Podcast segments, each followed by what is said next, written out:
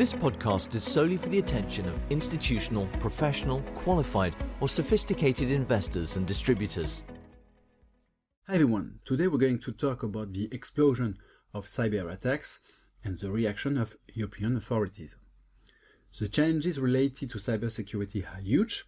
It is estimated that worldwide there is a new ransomware attack every 11 seconds.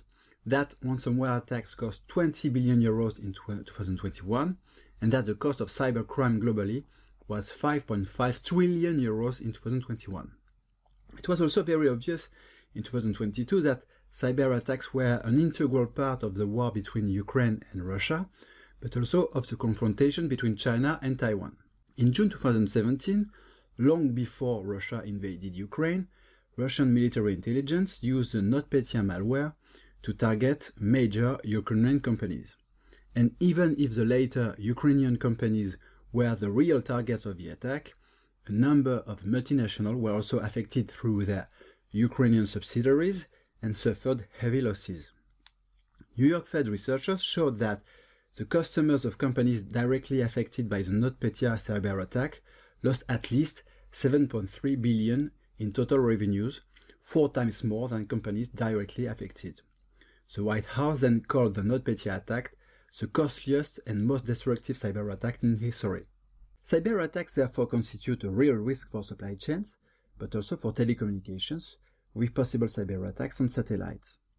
On February 24, 2022, almost at the same time as the start of Russia's invasion of Ukraine, the KASAT satellite, which belongs to the US company Viasat and which connects tens of thousands of individuals, companies, and various connected objects across Europe, was the victim of a cyber attack, most likely orchestrated by Russian hackers. Tens of thousands of terminals have been rendered inoperative.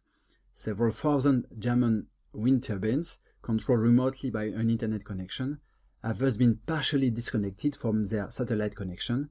This illustrates a certain form of vulnerability of the global economy to cyber attacks. Against this backdrop, what is the reaction of the authorities? It turns out that things are moving a lot on the European side in mid-September 2022, the European Commission unveiled a new directive called the Cyber Resilience Act in order to strengthen cybersecurity standards and strengthen the protection of computer software and hardware.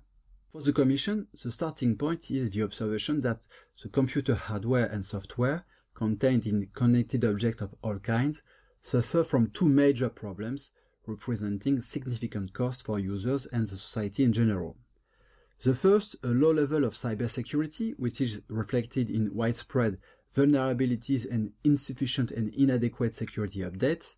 Indeed, two-thirds of cyber attacks come from vulnerabilities detected, but that manufacturers have not resolved.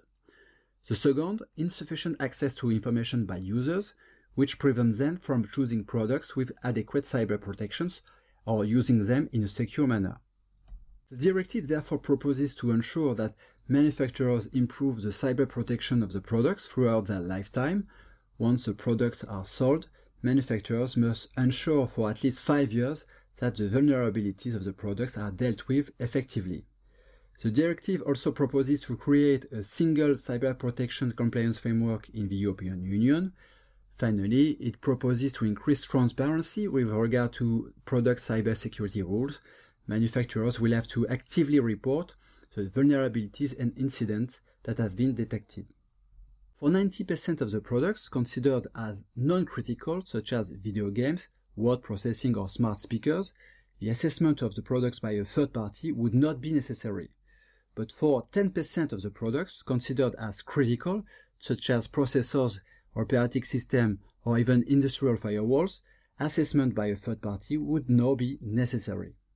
The least we can say is that this directive provides strong financial incentive since in case of non-compliance of these rules, there could be fines up to 15 million euros or 2.5% of the turnover of the previous year if this amount is more important. Obviously, this directive will now have to go through the European Council and the European Parliament, but we can feel here that the authorities are ready to speed up in terms of cybersecurity. Thank you for listening and talk to you soon. All comments and analysis reflect CPR AM views on market conditions and its evolution. according to information known at the time. As a result of the simplified nature of the information contained in this document, that information is necessarily partial and incomplete.